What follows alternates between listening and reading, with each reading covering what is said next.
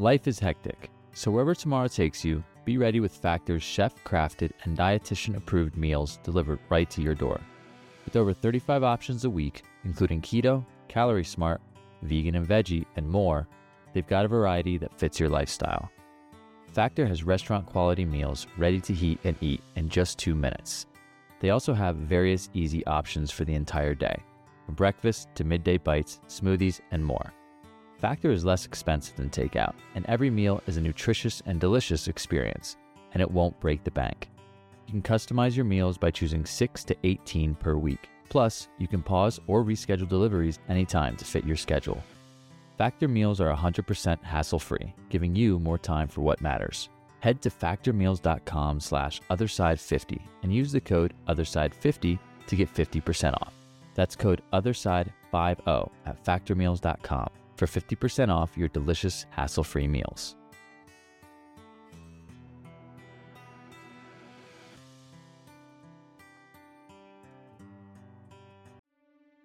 Hello, my name is Robert Bare. I'd like to uh, spend the next uh, hour with you or so uh, telling you about my near death experience, things that I went through. First of all, just give you a little uh, brief introduction, I am one of the co founders of Spiritual Awakenings International, which is an organization that's now spread to 75 countries, vice president of that organization. I've had quite a background uh, in business, was an international business consultant. I've been a university professor. I have had time as a general manager or city manager or community manager. I've been a tribal administrator of, of a Native American nation. And I was a 23 year veteran of a police department that I retired from. This is going to be my story because my life has changed drastically since I experienced my NDEs. I want to set the tone because what I say is my interpretation of what I experienced. And I'm no different than Christopher Columbus or Marco Polo or Mark Twain in that they had no pictures, they had no videos. What they experienced, they came back and they reported to people.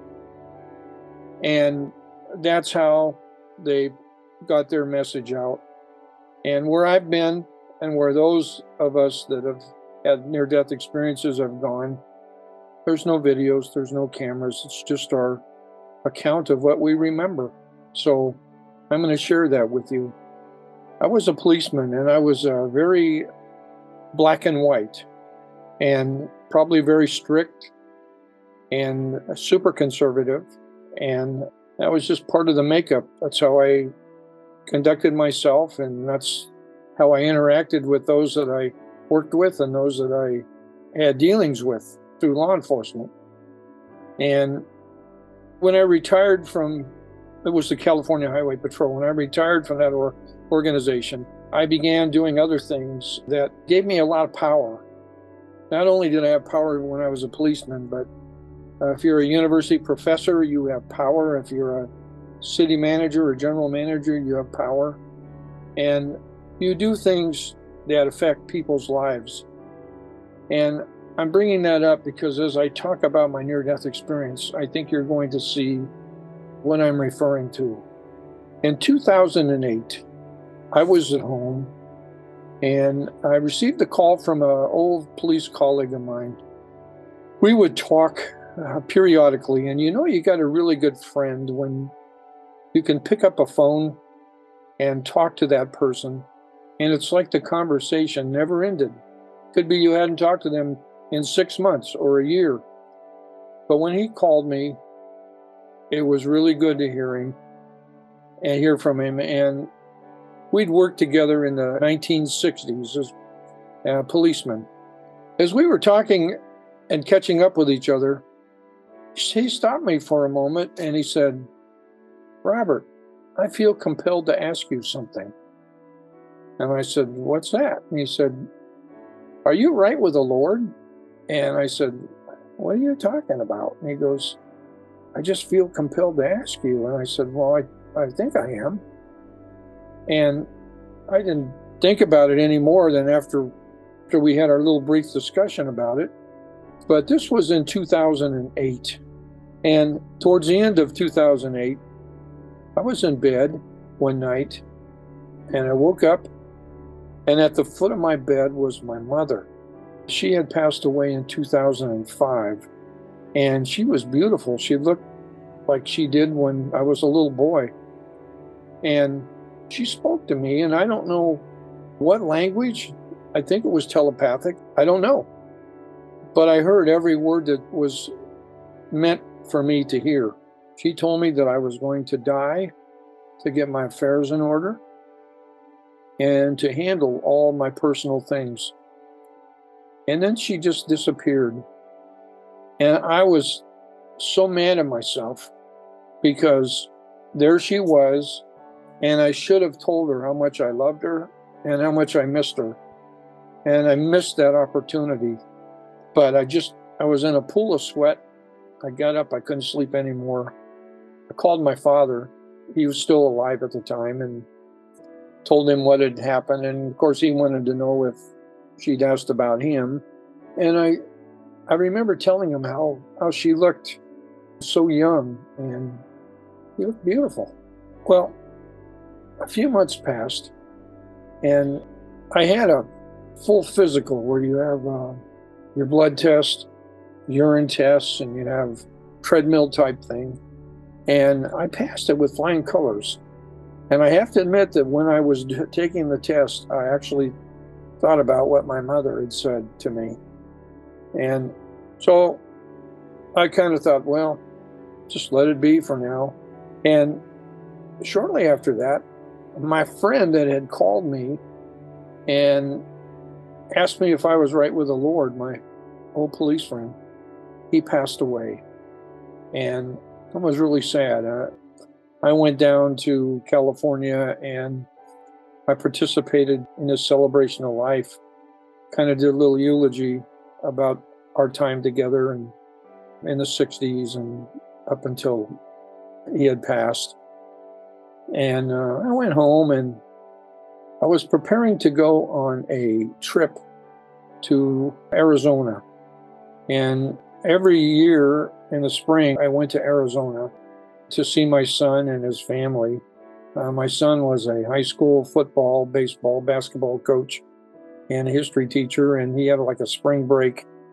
And it was during the same time that all the spring training games were going on. So I used to go down and we'd spend time together going to the ball games. And I got to be with my granddaughters, and it was it was a lot of fun. And I went down there, and just before I went down there, I woke up in the middle of the night again, and my friend that had died, my police friend, was at the foot of my bed, almost exactly the same way my mother presented herself to me. And he looked young. He just looked at me and he said, I'm going to bring you through the light. And I don't know whether we talked in words or telepathically. I think it was telepathically. I asked him, What are you talking about? And he said, I have to leave now. I want to visit my grandchildren in Sacramento. He just disappeared. Well, the same thing happened to me again where I, I couldn't sleep and it was just just kind of eerie. But I made a couple phone calls and I found out that his grandchildren did live in Sacramento, something that I didn't know. I just had that full physical and just kind of put it out of the back of my mind. And, uh, and eventually I'd gone to, I went to Phoenix, Arizona, and this was in March of 2009. And it was really hot there for that time of year. It was like 100 degrees or close to it every day. And we were, we were going to ball games usually two a day. And I just didn't feel well. And I'm from a coastal climate in Oregon. I'm I live in the, the Oregon coast and I'm pretty used to a cooler climate.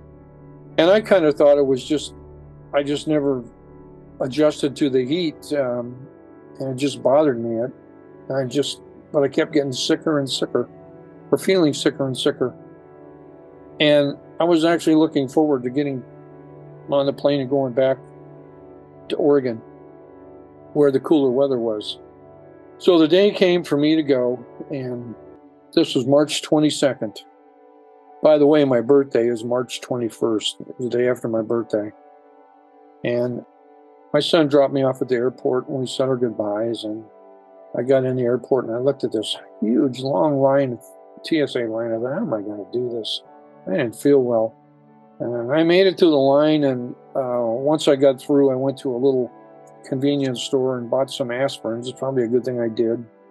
Took the aspirins and uh, went and to the area where, where the gate where the plane is.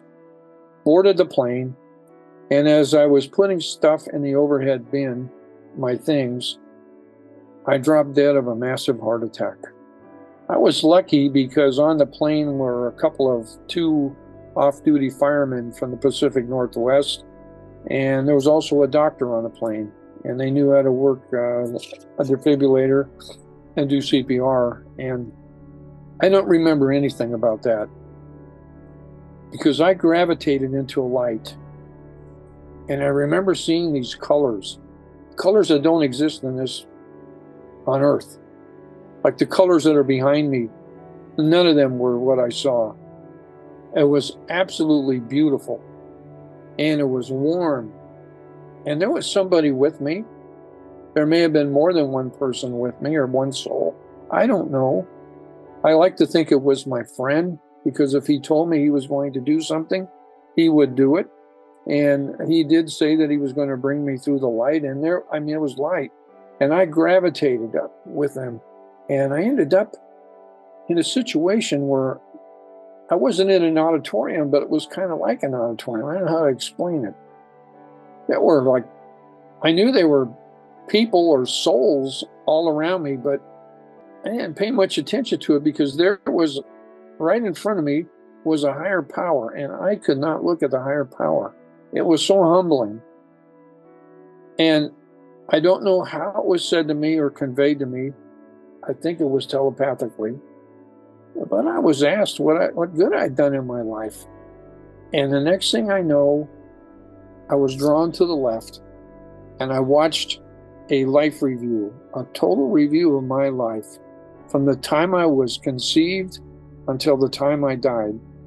And I remember telling my father about this because my father was still alive uh, when this happened, and I was telling him about it. And I was telling him about seeing him and my mother by an old Chevrolet. And he says, Well, were you in the vision? And I said, No. He says, Well, you just remember us? And I said, Yes, I did. He said, What did your mother have on? And I said, She had a like a plaid type skirt and looked like a sweater. And I said, You were standing next to her. And remember, my mom was smiling.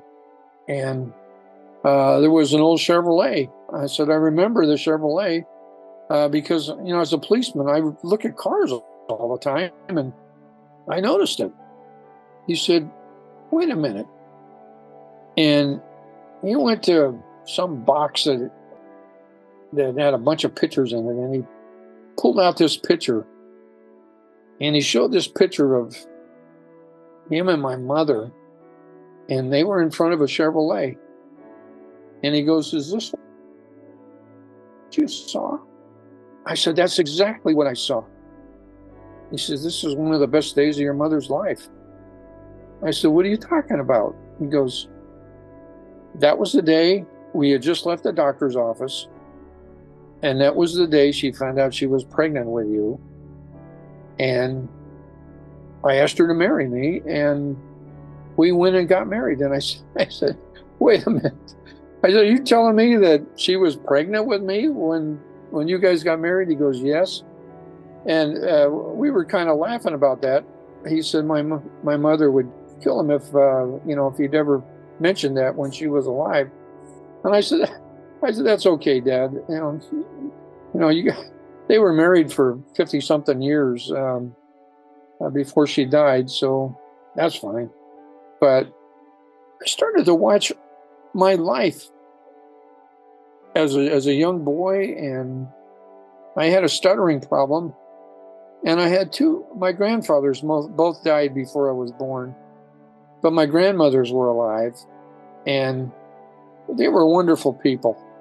I mean, there was one that took it upon herself to try and help me through I had a stuttering problem and she tried to help me and and I would spend a lot of time with her. Um, and this was before televisions were big. I mean we used to listen to the radio but and she would play records. They were the old type. I think the 633 and a third or whatever the I forget. She would play records and, and we would listen to them and we listened to the radio. And I'd spend the night with her a few times and, and I remember I used to ask her all the time about Buffalo Bill's Wild West show because she had seen it as a little girl. And she would tell me about it and the next thing I know, half hour later I'd ask her about it again and she said, Robert, I just told you this story. But then she would tell it to me all over again. She was really a neat lady. And I remember like I'd sleep in the bed with her. She only had one bed, and it was. I remember listening to her snore and her, the smell. And when I was going through my life review, the smell and the sounds all came back. And what amazed me was that not only could I feel what happened to me, experience that all over again, but the people that I was actually engaged with or dealing with, I could sense what they thought and what they felt. And and I'm going to tell you, it wasn't good a lot of times, especially as a policeman, as a boss, as a general manager, or even as a professor when you're grading people it was very uncomfortable to watch this unfold. And I saw my grandmother. I saw my other grandmother, and she was um, like almost blind, and she had cataracts. And today, she probably wouldn't be blind because of the types of surgery they have now. But my father built a home behind our home and uh, it was my mother's mother, and moved her in, and we kind of took care of her all the time. Uh, my mother made a chore list, and like I did all the shopping for her, and we did a lot of different things, and my sisters would do the same, and and she would come eat with us, and it was a great life, and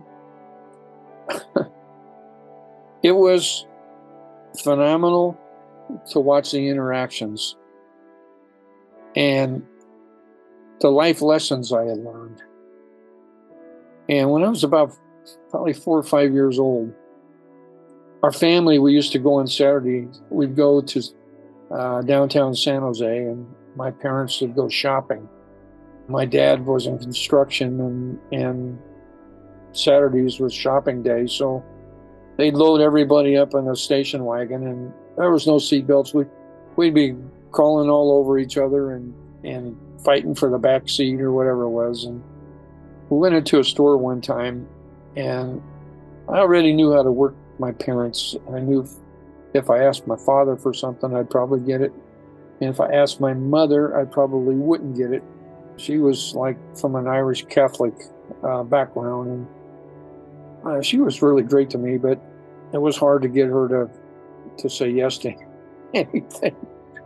And I saw these baseball cards. It was a nickel a pack. And I asked my father if I could get the baseball cards. And my mother heard me asking. And my father looked at my mother and he said, Well, ask your mother. That was the dynamics of our family. So uh, I asked my mother. I knew she was going to say no. And she goes, No. So, anyways, I stole the cards. And when we got home, I was in my bedroom and I was out opening the, those baseball cards and had a little stick of hard gum in the in the cards and package. And I pulled that out I just popped that in my mouth, and my mother opened the door and she goes, Robert, what do you have there? And I mean, I got, I got so much trouble. My parents loaded me up in the car. My mother made a, a big, a big scene about this. We went back to the store, and I had to take the baseball cards and what was left of the chewing gum and put them in a wrapper and they asked to speak to the store manager and he came out and and my mother said our son stole these cards from you and she just went off in a, in a tirade about how it was unacceptable in our family and he could call the police if he wanted she didn't care what what the outcome was and and i could read this guy's mind his mind was like, this is a five year old kid. You know, I don't want to call the police on him. He finally just says, just give me a nickel. So my dad gave him a nickel, and everything was fine with the store owner. And we went back home, and I was grounded for I don't know how long, but I was telling my dad that story, and he was kind of laughing about it. And I told him, I said, you know, Dad, I said, You and mom did your job as parents. That had a profound effect on my life. I thanked them for it. And uh, I wouldn't have thanked them for, for at the time, but they really, by disciplining me the way they did, it was good for me and my development. And so I was watching these things unfold, and I played sports, and I was a, pretty good ball player and I was um, I could throw real hard, and I would lose my temper sometimes, or maybe somebody would come up, and I would throw at them, actually purposely sometimes if if they would crowd the plate, for example, when I was pitching. I just didn't like what I saw in my behavior. Actually, uh, I was very embarrassed by it. But um, it was very humbling. I, I remember playing sports at one time. I, I was playing in the in, in the outfield, and somebody hit a fly ball, and I just ran and ran and ran. I stuck my my hand out with my glove, my glove hand out, and the ball actually ended up in the in my glove, and I went on the ground, tumbled around, and everybody was cheering. And as I came in, I could I could see my dad just saying, That's my son, that's my son. It was just, it was really neat because I, I didn't know he had done that. I got to live all that all over again. And I had a, a neighbor that was a young, he was a, he was a hemophiliac. His blood didn't clot. And we would play sports, all my friends and I, but on, especially on rainy days, I'd go over to to see him, and, and we would play board games like uh, Monopoly and Stratego and games like that. And his mother would make me, make each of us a glass of Kool Aid. And she had like a, just a special pack of cherry Kool Aid for me. And would make a glass and just put some sugar in it. And I remember tasting that as I was watching my life review, and it tasted just like it did when I was a young kid. And when I was watching this unfold, I heard a voice from out, for lack of a better terms, I'll call it the audience, that said, You were my best friend. And I was telling my father about this also, and my father goes, you know, Paul's father came by in the late 80s and told me that Paul had died. And I said, Maybe I didn't tell you.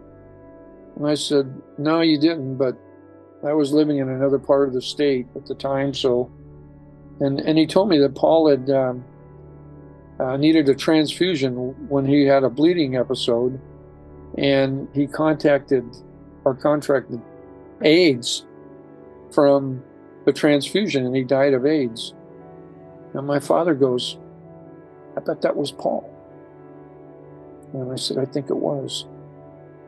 Another thing that happened, which I talk about periodically because I've done a lot of these talks, I had a situation where I used to uh, double date with my sister and her boyfriend. In fact, I had to do it. My father and mother insisted on it if my sister wanted to go out, Catholic household. Uh, and uh, I used to ask this one, uh, this one girl to go with me. We went on quite a few dates like that. I was working on my car, and believe me, teenagers in that time period, at least the boys, at least the area that I grew up in, our cars were it's pretty much everything. I mean, we took a lot of pride in them, and we used to go cruising, and we had auto lab in high school, so we'd work on them. And she came and asked me if I would go to, or if I would take her to the Coconut Grove to a dance. There was a band that was going to be there, and I told her, um, well, I was going to go cruising with my friends. And and she goes, "Well, can I go with you?" And I said, uh, "No, we don't want any girls with us."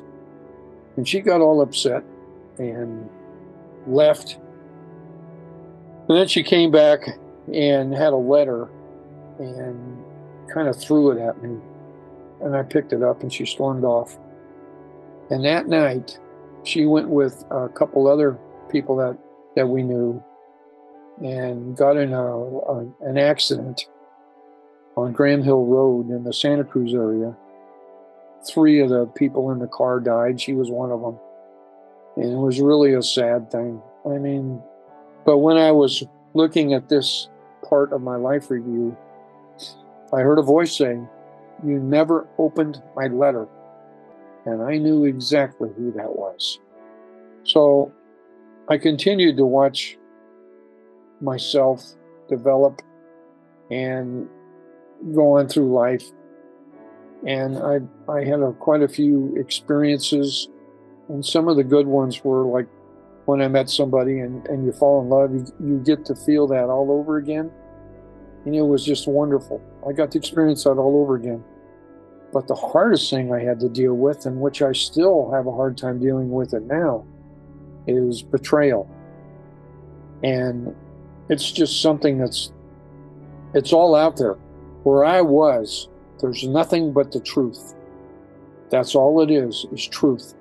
And I don't know if anybody in the audience that's listening to this has ever been through a divorce. Sometimes they're very confrontational. And I had one of those types of divorces, and uh, it was so bad that um, I just didn't speak to my ex wife for a long time, years. And uh, we had a daughter that she's an attorney now, uh, but she had a situation where um, she had to have surgery for it was for a cancer situation.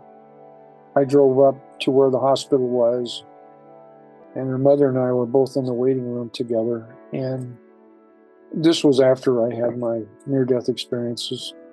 And I was sitting in the room and I made the comment. I said, You know, we haven't talked or talked for a long time and things were kind of ugly between us. And I said, We have a daughter that's probably going to need both of us. Why don't we just bury the hatchet? Make the, ba- the best of this situation uh, for her. We agreed to do that. And I asked her, I said, you know, I want to ask you something. And if you want to tell me that, that's fine. If you don't, it's your, it's your life. And, and I told her about some of the betrayal I saw.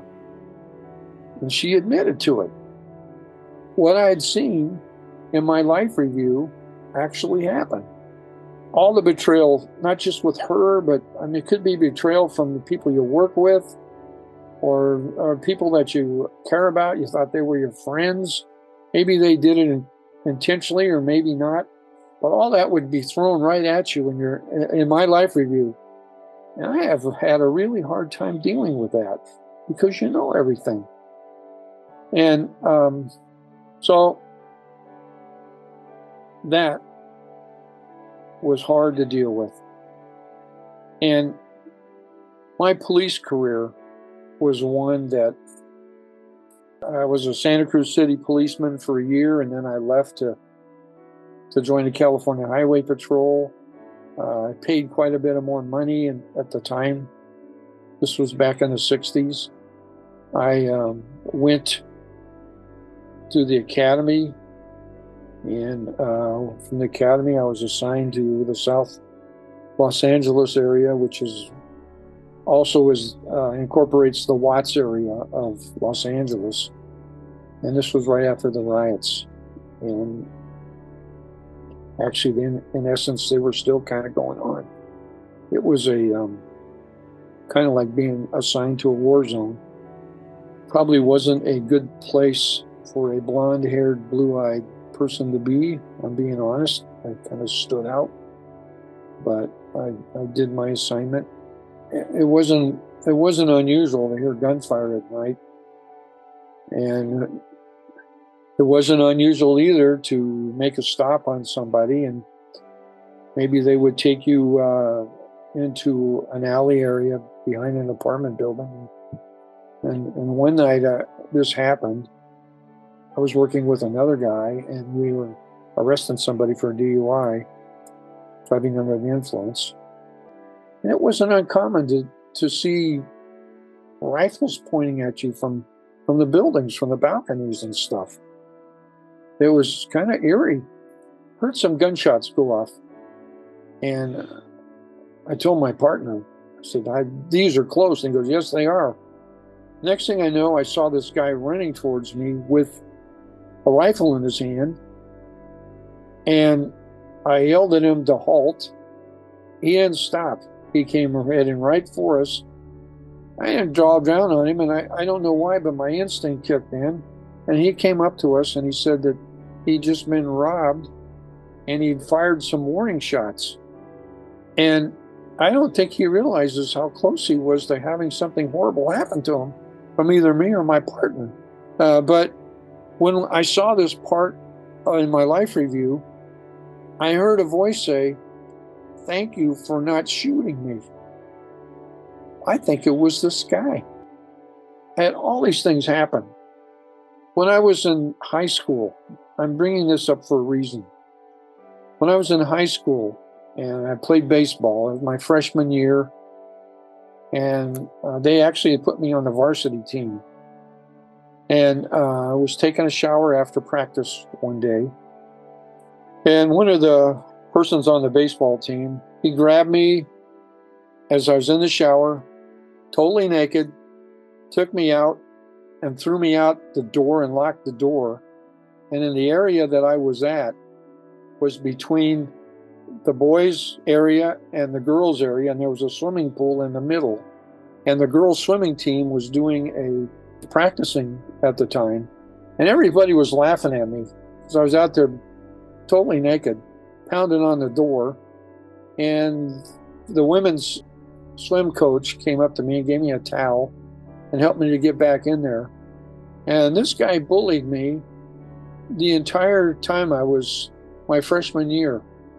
And I'm going to accelerate my time on the highway patrol because I don't want to take up any more time on it. But one of the last nights that I worked for the highway patrol, I was a shift supervisor or watch commander, whatever you want to call it. And it was like a little after two o'clock in the morning, and I decided to get out of the office and take a drive down the freeway. When I did, I saw this Thunderbird kind of weaving around, and I thought, this guy's DUI, driving under the influence. So when you're a shift supervisor, they usually didn't like you to be tied up at the jail or doing anything. Uh, they wanted you available in case something major happened. So I radioed an adjacent beat unit that I was about to make a stop and gave them my location. I pulled this guy over. I walked up to the car and asked this guy for his identification. Kind of looked familiar. But when he gave me his identification, I had him step out of the car And we went over to the shoulder area on the freeway. All of a sudden, I thought, this couldn't be. And I looked at his driver's license.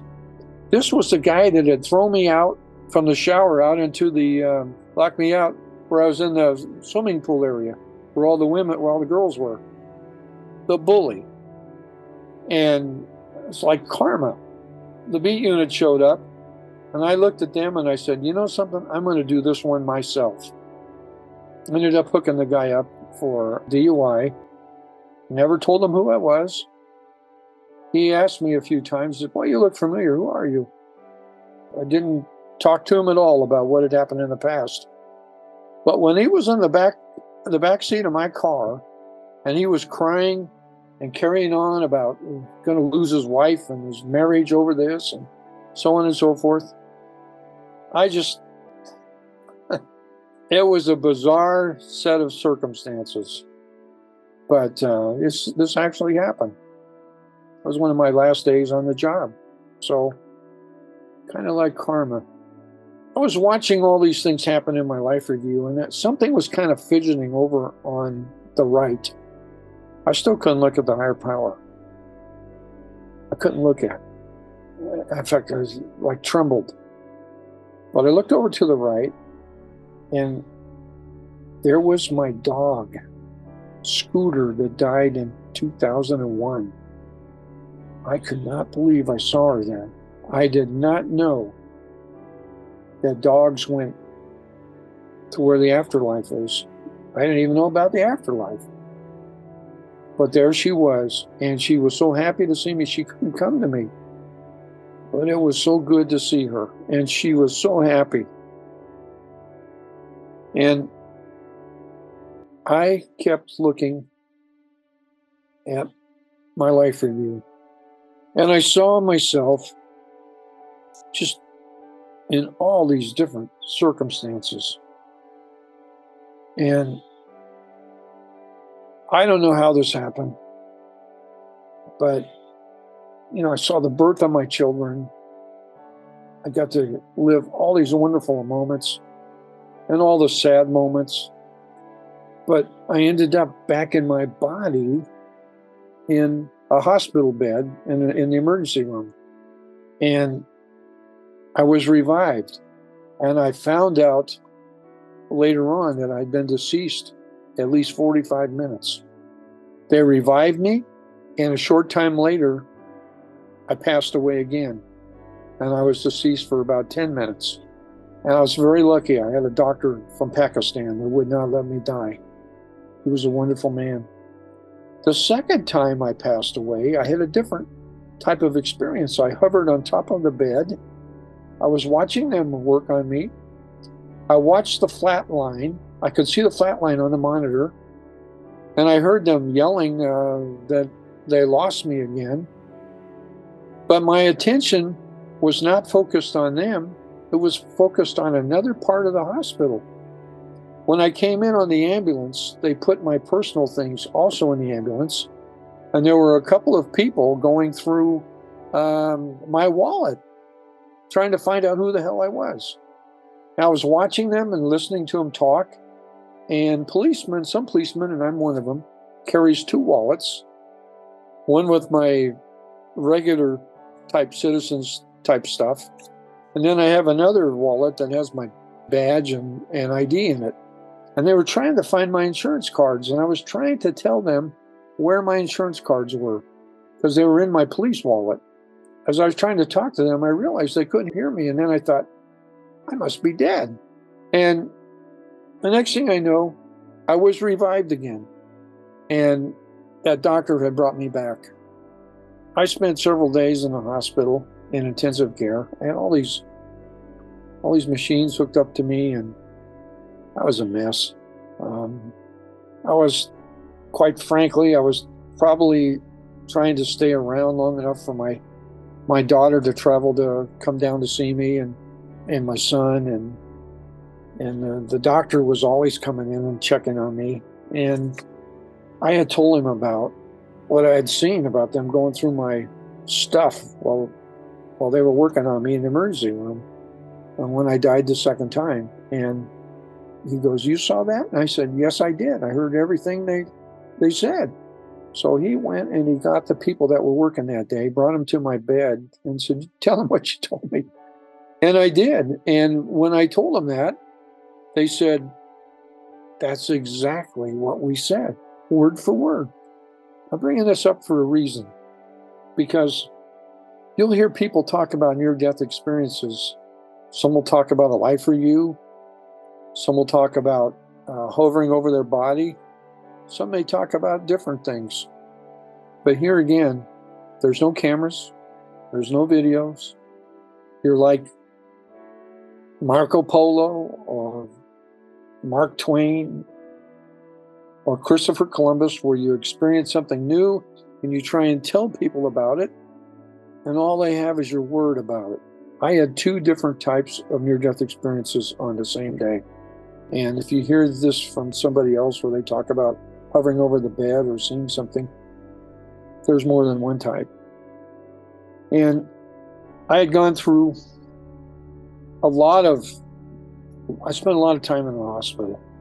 Now, all I wanted to do was go home. I wanted to go back to Oregon. The doctor didn't want me to go back to Oregon. I'd been dead for over 45 minutes once and 10 minutes another time. And he said I, I needed another surgery. And I said, I just want to go home. Finally, he arranged to have a colleague in Oregon or somebody new in Oregon do the next surgery. And he told me, he said, if I put you on a plane, as soon as you get to Oregon, you're going to have to go in and get that surgery done. And I, I said, I promise you I'll do it. So I did. I don't know how I made it on that flight, but I did. I made it all the way home to Oregon, and then I went to the hospital and had the next surgery. And I was in a surgery recovery room. I was kind of like lapsing back and forth between being coherent and, and kind of waking up from the anesthesia and everything that I had. And I could hear the rain outside. It was like raining sideways in Oregon. The wind was blowing. I could hear it on the window. And I could even hear the wind. The windows were off to my right, so I was looking over there. And then I looked over to my left. And there's this old nun there. And I thought to myself, Am I dead? And I said, uh, I said, Am I dead? And she goes, No, you're not dead. You're in recovery. And I, I looked at her and I, I asked her, I said, What are you doing here? And she goes, I'm praying for you. And I thanked her for that. And she says, You're welcome. And we had a little talk. And she goes, I understand you were deceased for a long time.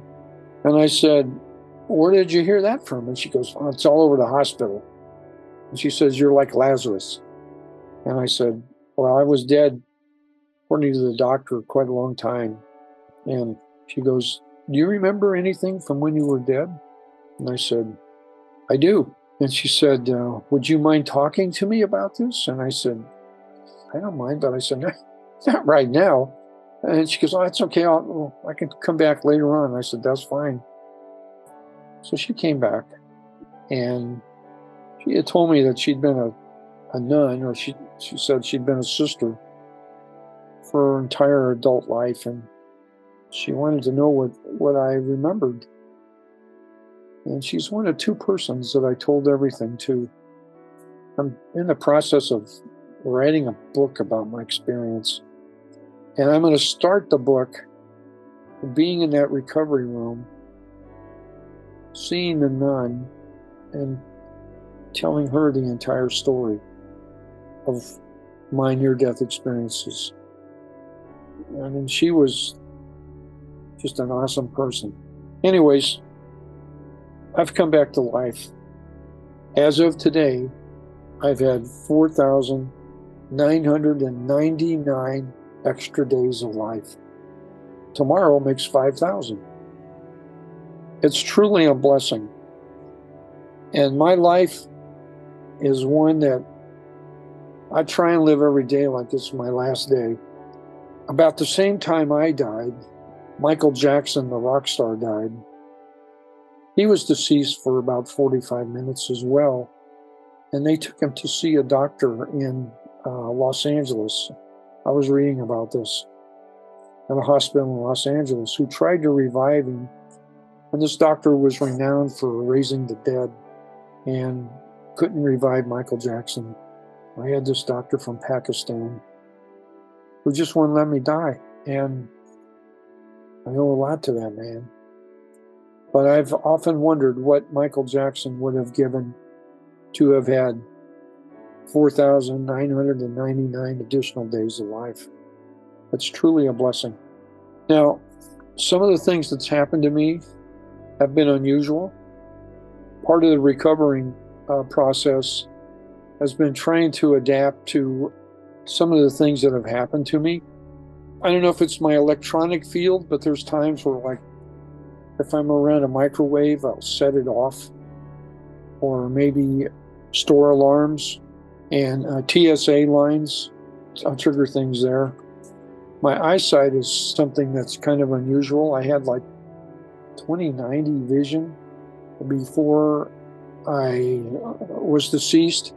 And since I've been back to life, it's down to 2010. And I just had a check recently. It was still 2010. They they can't figure out what happened. I don't know, but I'm grateful for it. I don't have night vision. I wear these glasses to read, and I'm looking at a screen, uh, computer screen right now. So I have them on. I've been so blessed. Uh, in one book, I was one of the topics, research topic for Deborah Diamond's book, Life After Near Death. And I've been in several shows, like I Survived Beyond and Back. Currently um, on a show on the National Geographic Channel. I think it's called Visiting the Beyond. Been on numerous podcast shows. I think my message has been pretty consistent. Spiritual Awakenings International is something that Dr. Yvonne Kason and I co founded. We had been, she was president and I was vice president of a group called IANDS, which is the International Association of Near Death Studies. We both resigned from that on the same day and started Spiritual Awakenings International and I would hope that this audience would go take a look at that website because we have one of the most comprehensive types of information about near death studies that, you could probably find. We're in 75 countries now, both in English and Espanol. We have monthly presentations, which are free. We have sharing circles, which are free, and that's both in English and Espanol.